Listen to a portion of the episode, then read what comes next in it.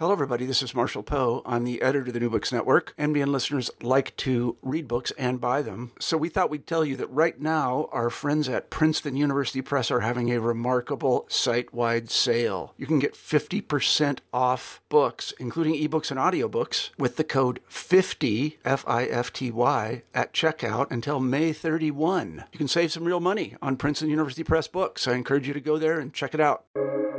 Welcome to the New Books Network. Hello, and welcome back to New Books in the American West, a channel on the New Books Network of podcasts. I am Stephen Hausmann. I'm an assistant professor in the history department at the University of St. Thomas in St. Paul, Minnesota, and I'm your host for our interview. And I'm speaking today with Mia Mask. Dr. Mask is a professor of film at Vassar College and is the author of Black Rodeo, a history of the African American Western, which came out with the University of Illinois Press just earlier this year in 2023. Welcome to the New Books Network, Mia. Good to have you here. Thank you. It's great to be here. Why don't we start, as we traditionally do on this show, by just hearing a little bit about you and who you are? Can you tell us a bit about your background? And in particular, I'm interested in what got you interested in film and in film history. Sure. Thank you for the question and thank you for welcoming me to the show. So, I am a native of Brooklyn, New York. So, I'm not, you know, from the Western states. Um, and I, you know, grew up uh, in the inner city. Uh, but interestingly enough, I was fortunate enough as a kid to have a teacher who started an after school writing group. And she took a bunch of her students horseback riding. And that really began my fascination with love for horses. So that's just a bit of a like personal backdrop to this whole story. Fast forward to much later in life when I'm in college at Tufts University, and I was actually on a track to become a social worker. I was taking sociology courses. I was very interested in, in various elements of sociology, either pursuing it academically or to become a practicing social worker. But then I took a course with Professor Lee Edelman, who was a professor in the English department, professor of literature and uh, cinema studies, and he taught the most fantastic course on the films of Alfred Hitchcock. And it completely turned my head in another direction. And I knew after that semester that I really wanted to pursue cinema studies. And, and I say cinema studies because I'm very intent on being clear that I really wanted to do film studies as opposed to filmmaking many people say to me, Mia, don't you really want to make films? And it's like, if I wanted to make films, I would be making them. I really enjoyed, you know, the the examination of Hitchcock films from the perspective of psychology, sociology, anthropology, just bringing all of these different cultural lenses to the films to bit, sort of have a deeper, uh, more comprehensive understanding of both the auteur as filmmaker as well as the text as a social document, right? So that is what sort of sent me on this journey to graduate school. So I went to NYU and uh, did cinema studies there. And that really sort of took me to this place where I was very much in, involved in film studies. So that's sort of how I got my start it's funny to me that people hear that you're interested in film and cinema studies and they ask you if you want to make films because on the one hand that's a that's a reasonable question but on the other hand making a movie seems like a lot of work exactly you know, it seems it is it seems very very yeah it seems like a a, a skill set that uh, that I, I, certainly can't imagine ever having but um that's that's, that's a funny right. question to be asked right and it's a very different kind of labor and not that yes, it's yes. you know labor right not that it's labor that anyone would devalue but the the craft of filmmaking involves you know cinematography and lighting mm-hmm. and sound and soundscape and sound design as well as the the talent to be able to really select actors and so it's a much mm-hmm. more collaborative process uh, and and so a very different kind of work altogether right um, I'm curious also what brought you to the topic of this book. Why African American Westerns specifically? Yes, well, that really emerged out of my fascination with the career, the life and times of Sidney Poitier. This this project really came out of the fact that I had been working on a paper on Buck and the Preacher back in 2009 or 2010, around the time that my first book came out. I was sort of had begun to move on to work on Sidney Poitier, and particularly Buck and the Preacher. And then I became interested in, in his work on Westerns.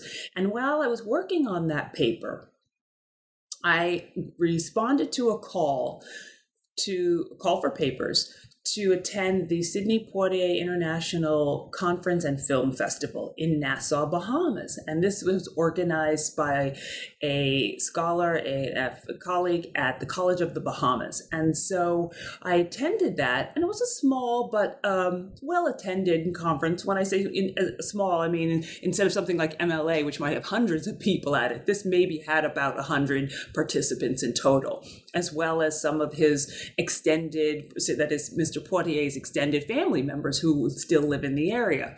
So it was a lovely opportunity to meet other Poitier scholars as well as some of his family members.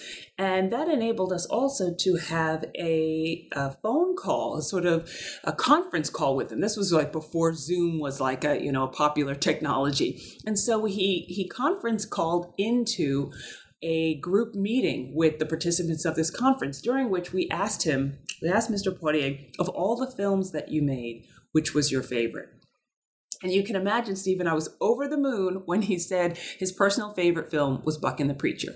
Now that was what, um, a, what, a, what a dream answer to get. okay, exactly, because that was the film that I was there presenting on. I think I was the only person presenting on the film at the time, and it was just so exciting for me. And it for, it, it makes sense that it's one of his personal favorites because it's it's the film that marked his directorial debut and uh, a film in which he collaborated with his longtime friend uh, Harry Belafonte. So it was a significant film in, in many regards. But it was in the process of working on that film and then discovering its importance to Mr. Poitier and the importance in his overall filmography or oeuvre that I decided, wow, I really am, am interested in going further with this examination into the Western genre and specifically African American themed Westerns. Well, let's get into uh, uh, the story that you tell here a little bit, um, and let's start by just setting some of the kind of basic context. Can you explain just a little bit, sort of like a, a, a thumbnail version of the history of the western as a genre generally, and in particular, as you describe in the book, I'm, I'm interested in its relationship to rodeo performance. Sure. So the literary arm of the genre really began in folk tales and stories about life on the frontier. Stories about the Indian Wars began in 1607, right? You know, the Indian Wars began in 1607. So the moment that the English colonists arrived in Jamestown in 1607 began this uneasy relationship between Native Americans, right? Indians, the indigenous people who had thrived on this land for thousands of years, and the settlers and settler culture, right? And there were a series of skirmishes between 1622 and the late 19th century that uh, became known as the uh, uh, in American Indian Wars. And um, these were wars between settlers, immigrants, uh, and the indigenous people over land control. So that's sort of, uh, and it's out of the recounting of those stories that you have the sort of the folk tales, the parables of the Western beginning to emerge. The Western genre uh, is also informed, that is, the cinematic genre is also informed by the what the Wild West and rodeo culture, or what Wild West shows, right? Is really what I mean. And these Wild West shows and rodeo culture really evolved out of the day to day culture of cowhands and cowboys, workers who worked on ranches on the frontier, those laborers who broke and trained horses, who managed and cared for livestock, who took care of cattle. Um, their stories, their experiences, their exploits, um, their competitions became the fodder for Wild West shows and for rodeo competitions of who was the best, uh, you know, uh, uh, horse breaker, you know, bronco rider, um, who was the best, you know, uh, uh, calf roper. So those sort of stories and exploits and competitions became fodder for rodeo competitions alongside the emerging Wild West shows. So people like Gordon Willie Lane or the Millers brothers, folks who, who were either involved in large ranch businesses, uh, large ranch outfits, or were showmen themselves, m- might have a, a, a Wild West show on their ranch, on their property, or be affiliated with one, or they were showmen who created one. And these were contests for um, sometimes they were they were contests for those who were the best ranch hands, or sometimes they were just designed as entertainment. And so you have performers like uh, African American performer Bill Pickett coming up through this um, through this sort of uh, trajectory. And so that's really a little bit of like how the the rodeo culture and the Wild West shows emerge and become popular entertainment. And what is the backstory to the black western genre in film specifically? What's the history of the subset of the genre, and, and how do its conventions both match with and also differ from the genre as, as a whole? Yeah, so I mentioned Bill Pickett, and he was and is sort of one of the sort of most renowned, most well known uh, cowboys, rodeo performers, and actors uh, of this of the sort of late 19th century uh, period. So he was born in, in uh, excuse me 1870. He died in about 1932. He was born in Texas in 1870 and died uh, in the 30s in Oklahoma. And he was a rider, a very talented trick rider and rodeo performer who joined the Miller Brothers 101 Ranch and traveled uh, both with their um, ranch rodeo and performed for them. And he also performed on film in films like The Crimson Skull and The Bulldogger.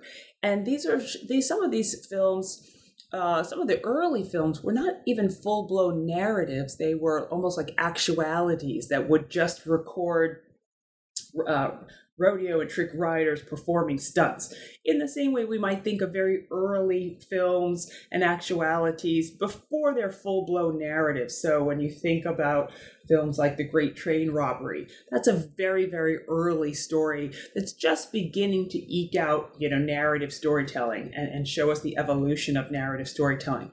So some of these very early westerns were like that, just almost loosely pulling together narrative threads to to um, eke out a story about a rodeo rider or a performer.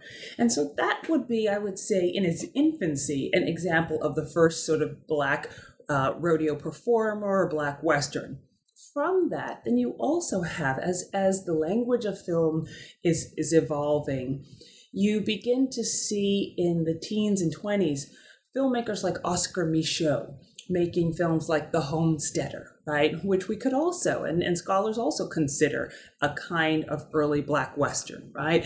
Um, uh, Oscar Micheaux was a very talented uh, businessman and filmmaker who really was an autodidact. He taught himself really the craft of filmmaking, and he was very entrepreneurial, successful in attracting, coloring, tra- training talent to uh, perform in his films, uh, talented at uh, quickly training people, uh, craftspeople, how to work the cameras and help him with equipment.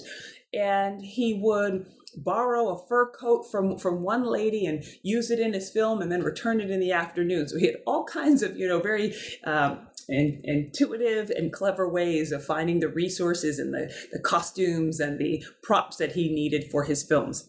So he uh, wrote novels, adapted them to the screen, uh, shot them, and distributed these films himself. He initially thought about going into business with other filmmakers like Georgia Noble Johnson, but he ultimately decided he would be the one to make the films he teaches him you know he teaches himself the craft he adapts his own novels and stories to film and then as i said goes about the business of distributing them and showing them you know almost door to door to gain an audience among the homesteader community in the dakotas where he settled uh, and so it's just a fascinating example of both an early african american filmmaker and early Western cinema. So Micheaux represents one example. And then by the time you get to the 30s, you're beginning to see that not only is the Western one of the most popular genres in American cinema in the early 1930s, it's also uh, a genre in which we're seeing um, white filmmakers produce African American films. So, Richard Kahn, for example, uh, produced films like, um, uh, let me see, uh, uh, Two Gunmen from Harlem uh, and The Bronze Buckaroo. and we have a number of, in that, in those, in that 1930s period, of early all black cast westerns, some of which were musical westerns featuring the singing of um, the songs of singing cowboy Herb Jeffries. So you would have films like The Bronze Buckaroo, uh, in which Herb Jeffries plays the sort of white hat wearing, heroic singing cowboy who would um, discover that a friend of his had been, uh, you know, treated wrongly over the existence of a uranium mine, right? Something as fantastical as that that he had the deed to, and somebody was trying to cheat him out of his out of his inheritance. And Herb Jeffries would get to the bottom of that that mystery and and um, help the small family farmer or the uh, the small um, uh, long lost uh, maiden in distress, you know, uh, to find her way. And uh, and these early all black cast westerns were enormously popular. So, Two Gunmen from Harlem, Harlem on the Prairie, Harlem Rides the Range, Bronze Buckaroo, in the in the night were films that emerged in the 1930s that give you an example of uh, how popular these all black cast westerns were. And as you describe in the book, it's the, the kind of mid 20th century is an important turning point here. And you explain the connections between, uh, and I love this chapter of the book. I did not know any of this history, but between sports and athletics and yes. Hollywood in the era of World War II. Can you explain this a bit? How did Hollywood, or excuse me, how did football stars, how did athletes, as you put it, invade Hollywood in the mid 20th century? And how are these actors shaping Black Westerns? Oh, I so appreciate the question. So, as you know, in the 40s, Hollywood really turns its attention to war pictures. But then coming out of the 1940s, in the early immediate post-war era, they resume making westerns, and um, it's not long before, by the late 50s and early 60s, you have a number of uh, football stars like Jim Brown, like Fred Williamson, even to some extent uh, Richard Roundtree, who recently passed, as you know, uh, were football heroes, were football stars, particularly Jim Brown and Fred Williamson, who by the time they uh, have really uh, made a name for themselves in football and are beginning to become a little worn out by the, the difficulties and the physical demands of the game, begin to turn their attention to other opportunities, other uh, both financial and political opportunities for themselves. And so we see several of these uh, football stars who now have cultural and political cap- and social capital turn to filmmaking as a, another avenue to generate capital and to be influencers. And so uh, Jim Brown is sort of chief among them and first out of the gate, if you will, to make that transition. And, and, so it's it's interesting you have a number of these uh, individuals. And so it's i discovered in the research for the book a fabulous article uh, that was in the african american press. It might have been ebony magazine titled um, black black football stars invade hollywood so i was fascinated just by the title right of that and also the the interesting trajectory of several uh, you know, athletes, um, you know, chief among them being Woody Strode, right, who, uh, you know, even preceded Jim Brown to make this transition from football to film. And so it's a really interesting story. I'm glad you enjoyed that chapter. Well, just as someone that loves sports and movies, it was sort of a combination and history. It was a combination of all yes. three of my favorite topics. Nice, um, nice. Yeah, so uh, it was really interesting to hear how much uh, Sidney Poitier was um, sort of at the, the, the, genesis of this book itself, because mm-hmm. um, you spent some time discussing him and, and his work in the book too, and you describe how um, African American actors like Poitier and and others, um, and Black westerns in general in the 1950s and 60s, they start to kind of push the boundaries of the western genre as a whole in in this era. So, in particular, how did films and actors in the sort of post-war period in the 1950s, 1960s, how are they pushing these boundaries, and how are they handling topics that are so central to the frontier mythos, as described by people like Richard Slotkin, right? Like uh, uh, topics like gender and like Native Americans. That was a yeah. big kind of unwieldy question. no, no, that's okay. Well, you'll get me back on track if I get lost, and, and don't uh, hesitate to rephrase it. So I'll begin with Poitier because you asked about him and and how he was sort of trying to change the conversation. One of the things that Sidney Poitier and Harry Belafonte had long discussed from all the way back to the 40s is their interest in making a western. And they wanted to make a black western because they really felt that it would go a long way at showing the humanity and the uh, patriotism, the sacrifice, and the commitment of African Americans to America. And that uh, African Americans had been so written out of history and so dehumanized in the cinema that they thought this would do, go a long way towards advancing civil rights, advancing the dignity of African American people. And then, as you may know, they around the, the mid 60s, around 1967, Harry Belafonte and Sidney Poitier have a bit of a falling out, um, and they don't talk for about three years. But they will reconcile, and part of the, that reconciliation will be the coming together over the adaptation of um, a, a film project that they're interested in collaborating on. They are inspired by uh, a book titled The Negro Soldiers uh, and um, excuse me, the Negro the Negro Cowboys. I often get to just mix up, mix up those titles, but the Negro Cowboys, and it's a title. It's a, a book that was written by Philip Drummond and um, uh, uh, LeRoi Jones, actually, uh, aka Amiri Baraka, and it's it's an account of the experiences of actual African American cowboys and their work um, as uh, you know their transition from Buffalo soldiers, uh, you know, who worked as um, cavalrymen to uh, their work on the frontier as cowboys. And it's this story that Harry Belafonte will bring to Sidney Poitier's attention and together they will decide this is amazing fodder. This is great material to adapt to a story uh, to make a, a, screenplay. And so they hire Drake Walker and Ernest Kinoy to help them adapt this. Uh, Ernest Kinoy ha- and Drake Walker have cr- screen credits on um, Buck and the Preacher. And they uh, tell this story of African American, of, of exodusters, of those former slaves, enslaved persons, you know, manumitted um, slaves who are part of this great migration to the West um, and a mass exodus out of the South and to the North, but more specifically to the Northwest and to what the Western states.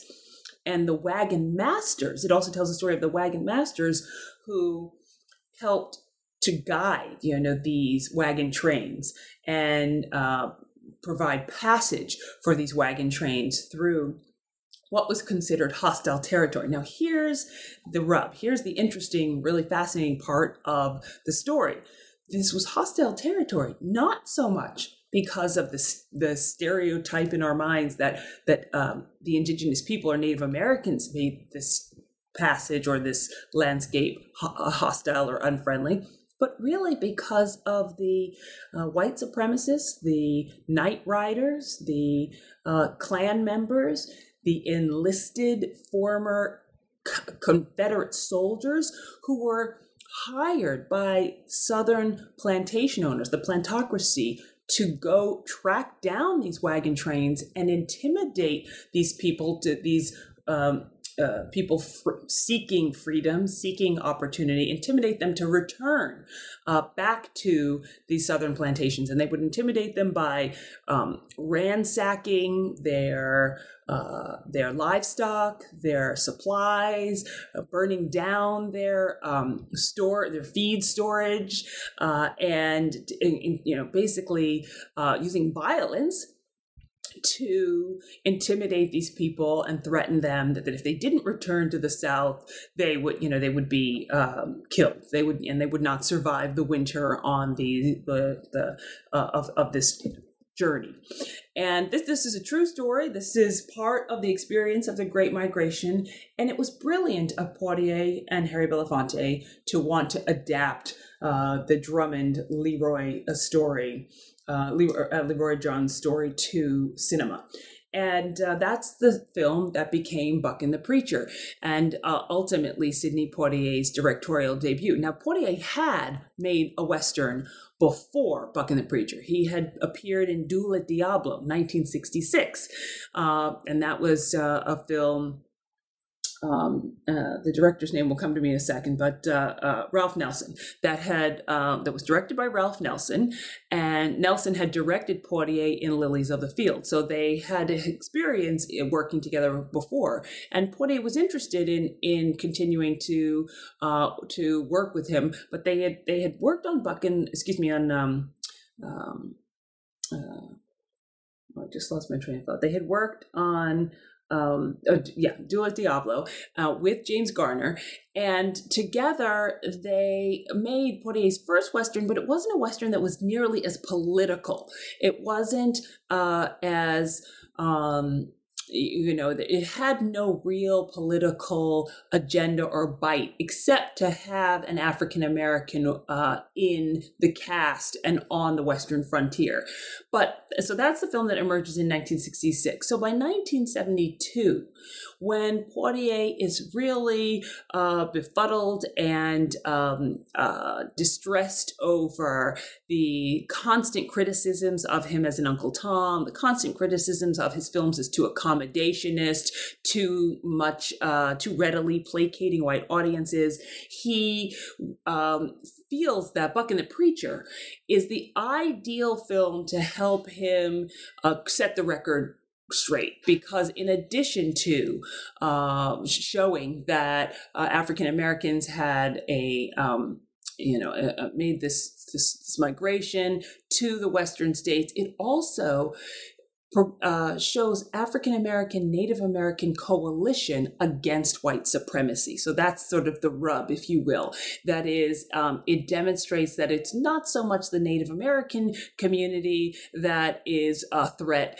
to the wagon trains, but actually it's the white supremacists who are really in search of and trying to capture labor and can continue to utilize the African American community as uh, a kind of you know indentured labor or sharecroppers on these southern plantations. So the very existence or the the process of creating that African American Native American coalition, even to this day, resonates with audiences. I just showed Buck and the Preacher this semester to my students in the Sidney Poitier seminar that I'm teaching. And one of the things that uh, all the students in the class said is they were struck by that coalition, by that Native American, African American coalition, because even today, you don't see that kind of political relationship shown in popular culture. So that just gives you a sense. Um, sorry to be kind of long winded, but that gives you a sense of um, the emergence of this genre through, say, the films of Sidney Poitier uh, and others.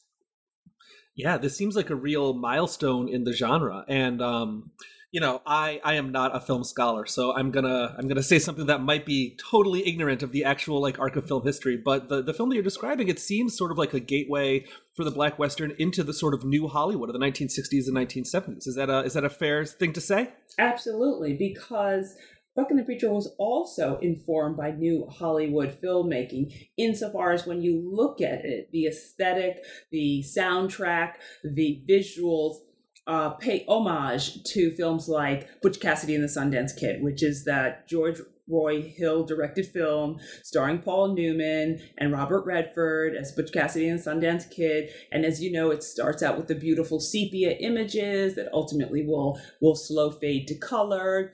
It it uh, centers on Butch Cassidy and Sundance's sort of uh, bank robberies, and there are several homages within Buck and the Preacher too uh, that film. So, for example, the use of the sepia uh, and grainy style credits that evoke the sort of uh, photography at the beginning of Sundance.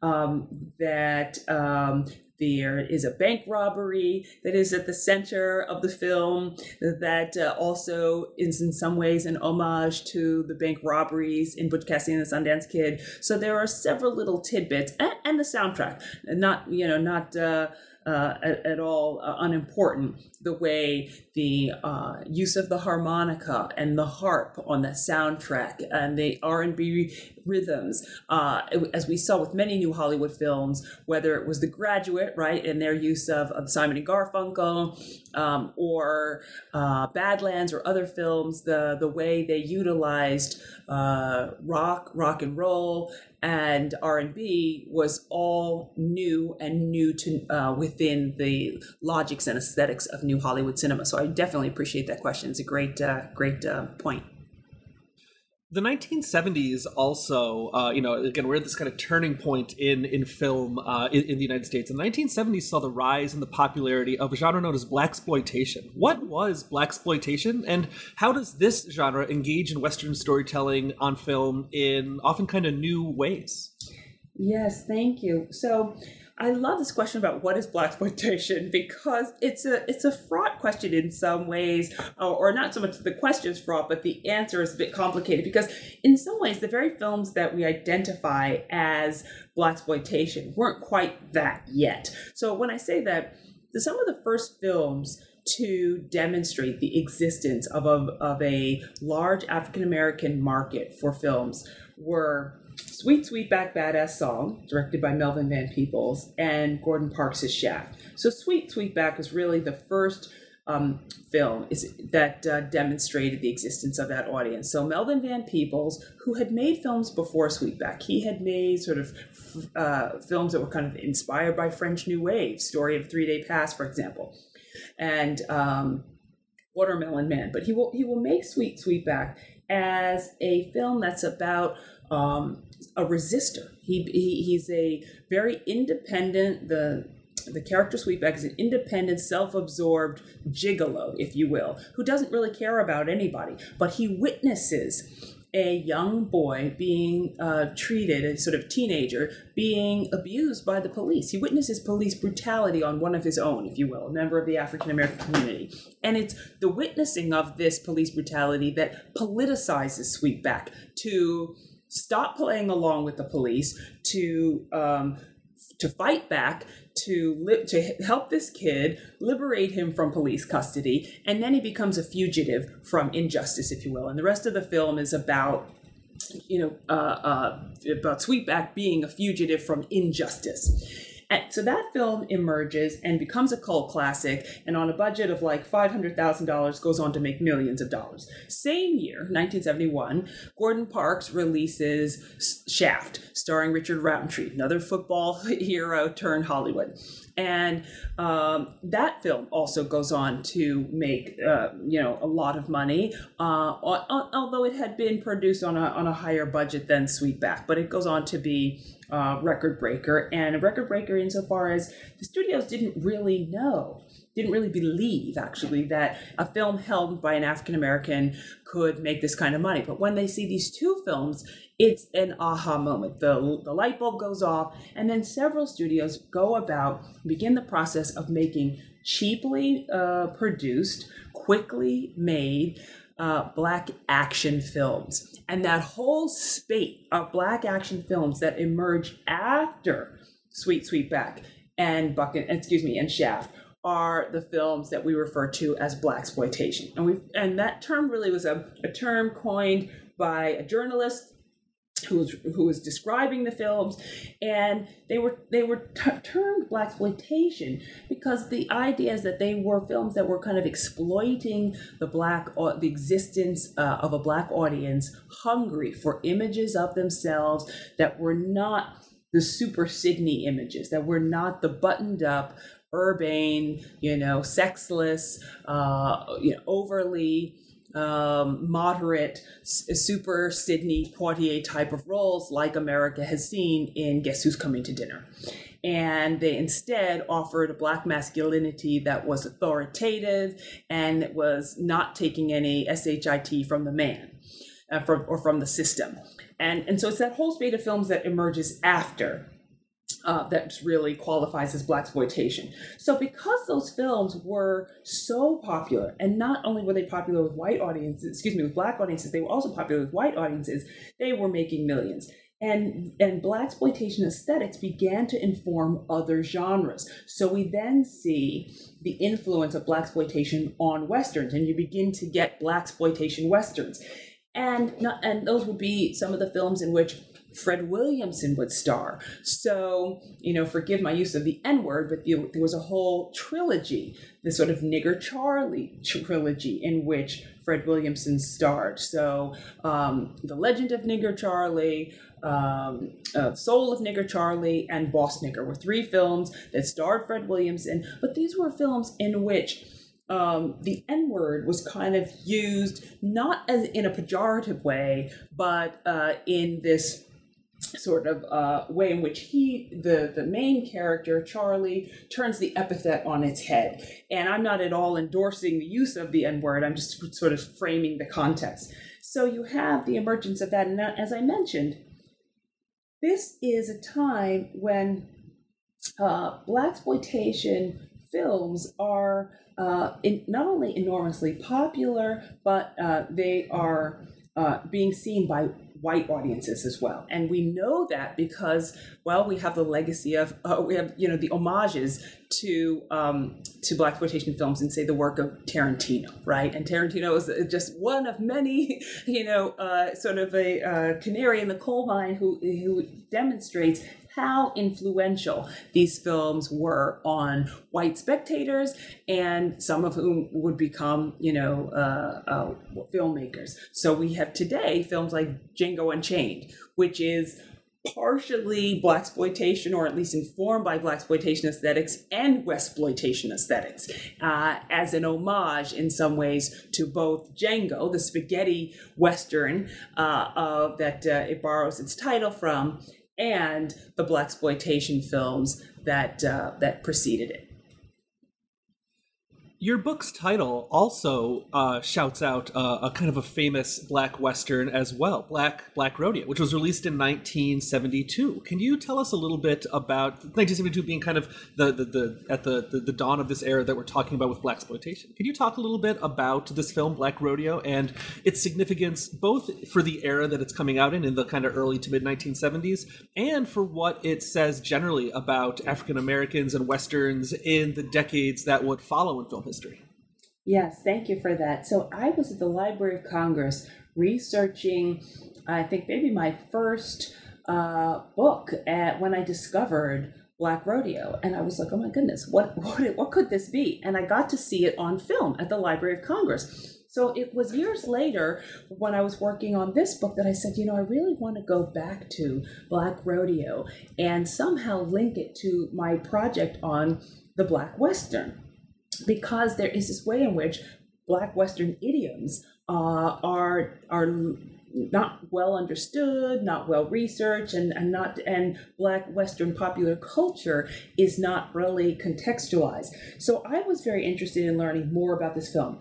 As I went back, I was able to find it uh, on DVD, but it's it's since been kind of difficult to find. But this is a documentary made by a young documentary filmmaker, Je- uh, uh, Jeff Kanew, who uh, was really in in genius in in coming up with the uh, the idea to film this rodeo. He learned that a, an all black traveling rodeo would be performing on Randall's Island in Manhattan, and he got the brilliant idea to get a crew together and to film it. Now he didn't have much experience in film; he had been like editing trailers, and then but he gets the idea to go to this rodeo and to film it. And so what he produced is a uh, a cinema verite style documentary, and by cinema verite we kind of mean direct cinema, more observational, um, where the filmmaker isn't using talking heads per se, but it's a little bit more like fly on the wall filmmaking, just observing what's happening. Uh, think you know reality show, and uh, he captures not only the rodeo, but also the response of the African American community to the rodeo and uh, how much pride the members of uh, the Harlem community and the members of Manhattan uh, sort of residents of Manhattan feel uh, the pride that they feel in witnessing an African American rodeo and the opportunity, you know, the kids having the opportunity to speak to these rodeo performers. And so it's a wonderful document, a wonderful moment that uh, calls our attention to, as you say, the presence of, um, of African American rodeo culture and rodeo idioms and um, the existence of them. Now, luckily, we see that today with things like the Compton Cowboys and the um, Delta Hill Riders and various other equestrian clubs, the Compton Junior Posse,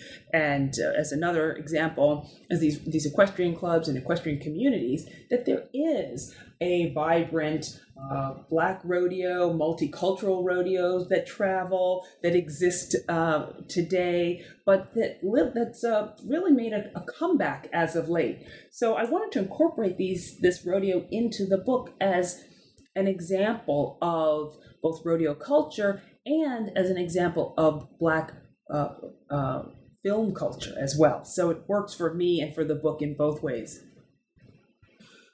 Well, let's bring this story up to the present day. And I'm curious how the African American Western has changed uh, in the late 20th century and up through today in the early 21st century. What are some uh, recent examples? And what sort of debts or homages do they do they owe or do they pay to their forebears? Or I guess on the flip side of that, how do they diverge from the kinds of stories that have come before in film? Right, wonderful. Well, as you know, uh, there are some westerns that I don't talk about in the book. So, for example, if we're bringing this sort of trajectory up to the present, there are wonderful westerns, comedies like Blazing Saddles. Now, I don't write about Blazing Saddles at length in the book simply because I feel like people know Blazing Saddles, and also because I feel like as much as it's a western, it's more of a send up of uh, of movie making, I would say, and, and of various genres, of which the Western is one. Uh, and then there were also a, a, range of films that were sort of coming of age stories, a man and boy, and so forth, uh, and uh, Thomasine and Bushrod. But when we look at today's westerns, I think I see um, examples like Posse and Rosewood uh, as sort of helping us make the transition to a late 20th century, early 21st century aesthetic in the Western genre. And Posse is a very interesting film. This is Mario Van Peebles' Western. And his, I believe, his second feature film after he had made New Jack City.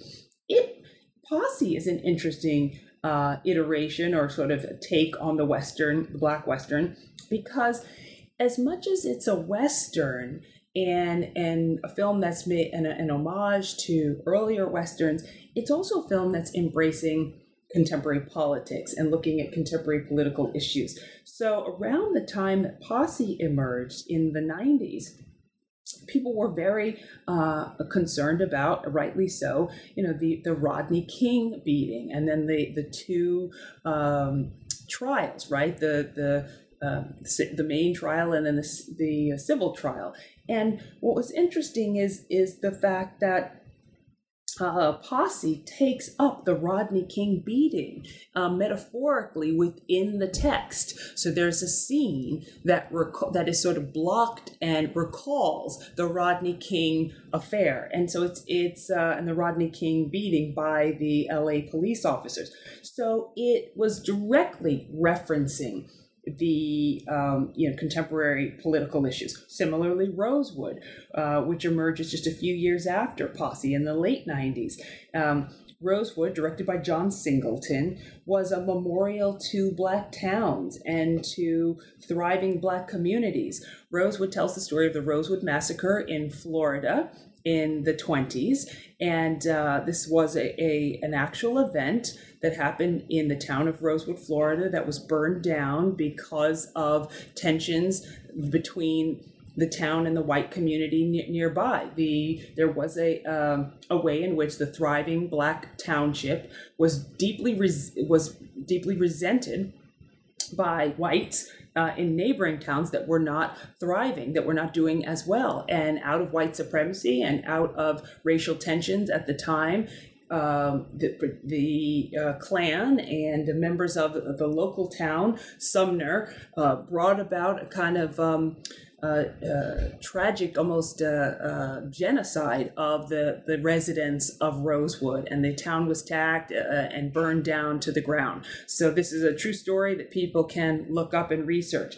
So, what we see in contemporary westerns of the late 1990s and early 2000s is the way they are once westerns, but also addressing political issues of their day or of the moment in which they're situated. And it kind of proves the the the axiom that uh, people in in academia often or at least in film studies, often cite, which is that films are as much about the moment in which they're made uh, and as they are about the time in which they're set, right? So they reflect both the politics and the culture of the historical era and the contemporary era out of which they emerge. But I, I love the question. Thank you.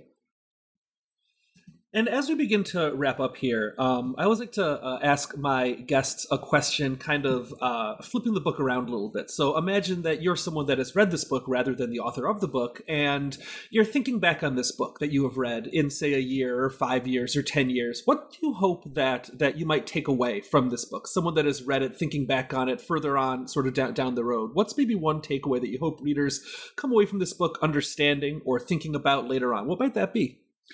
I would love them to come away with the realization that there are many more African American Westerns than they were aware of. And I hope that they go back and watch these Westerns with their friends, maybe create a little cinema club or book and film club where they watch a few films and read a chapter and watch you know another few films and read a chapter together and discuss it definitely watch the films first then read the chapter so that you can um, discuss them and um, share your thoughts and so that the chapters don't give away or, or create any spoilers for you.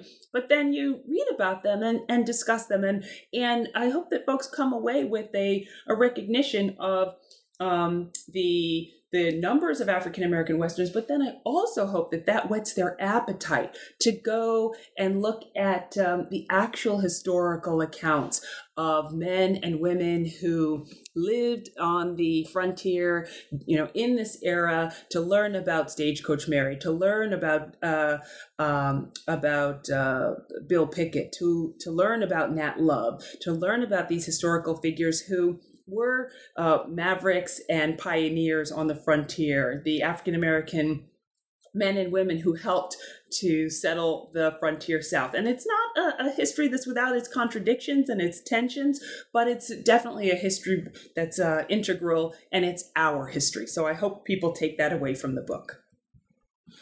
And then, Mia, for my last question, uh, I always like to get a preview from my guests about what they've been working on uh, since the book has come out. And I know this book has not been out for very long, just a, just a handful of months. But do you have any projects that you would like to uh, uh kind of give us a bit of a preview of?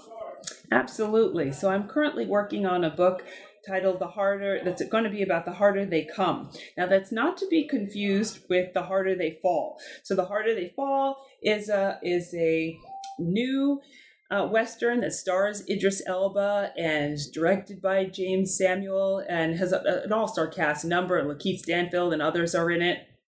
And uh, it's a newer Western, also reflecting our contemporary political moment.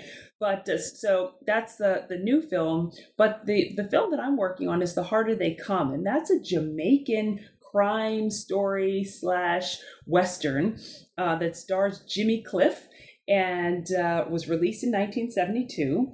And it's uh, about Ivan Martin, a young man from the sort of country who comes to Kingston, Jamaica to to try and uh, make a life for himself.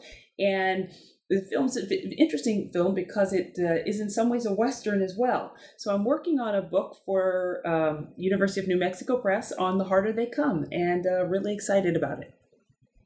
That sounds fantastic. Um, the Harder They Come is one of my dad's favorite movies, actually. So oh, he listens to this show sometimes. So uh, if you're listening, Dad, uh, I'll have to buy you that book for you to read at some point. Oh, that'd be um, great.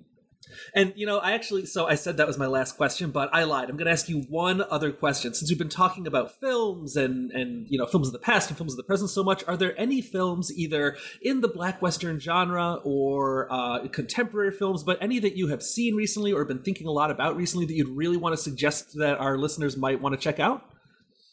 Uh, any westerns that, th- that I want them to check out, or just films yeah, in general, or just or just anything at all. What have you been watching lately?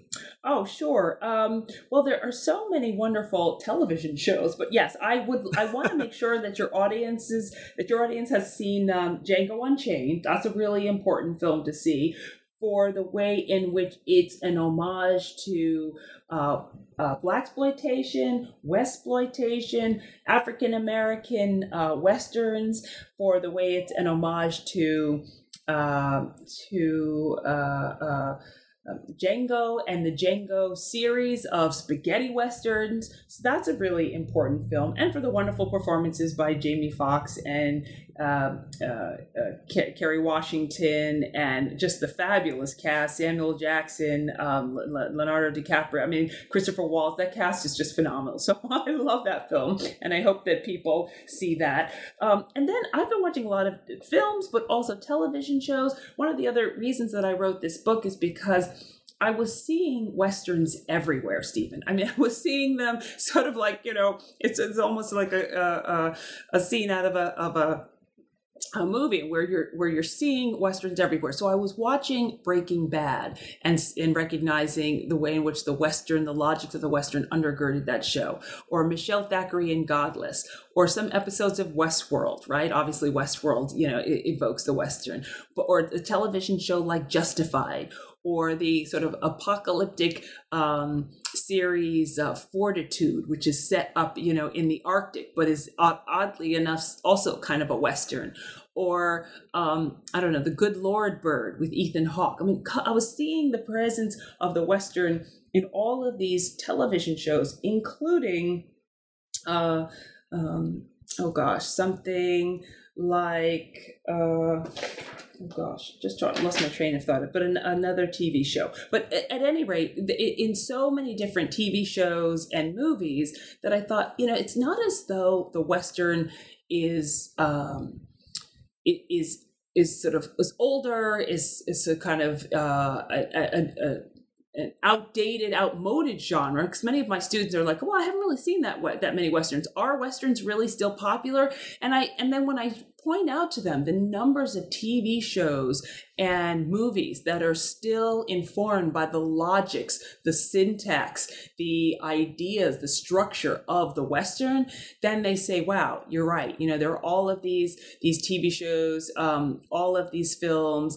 uh, and even uh, music videos that are informed by Westerns. They recognize how useful it is to be literate in the, in the logics of the genre. And so I'm just excited sort of by that and um, hope that people sort of take that away and will watch uh, television shows. Oh, I get I remember the other one I was thinking of, The Walking Dead, and The Walking Dead, right? Uh, that um, in watching and being a, a, media consumer that people are aware of the way the western undergirds so much of our popular culture even though some of these police procedurals and some of these dramas don't present as immediately initially as westerns or they wrap their story in a different location like you know uh, uh, the, the, the northernmost town that is the centerpiece of fortitude. But then when you think about the landscape as prohibitive and difficult and and requiring that one carry a gun you know to arm oneself against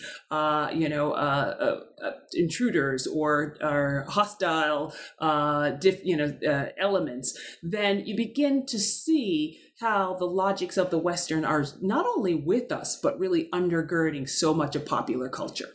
Dr. Mia Mask is a professor of film at Vassar College, and her new book is Black Rodeo A History of the African American Western, which came out with the University of Illinois Press earlier this year in 2023. Thank you so much for speaking with me today, Mia. Thank you for having me, Stephen. I had a great time.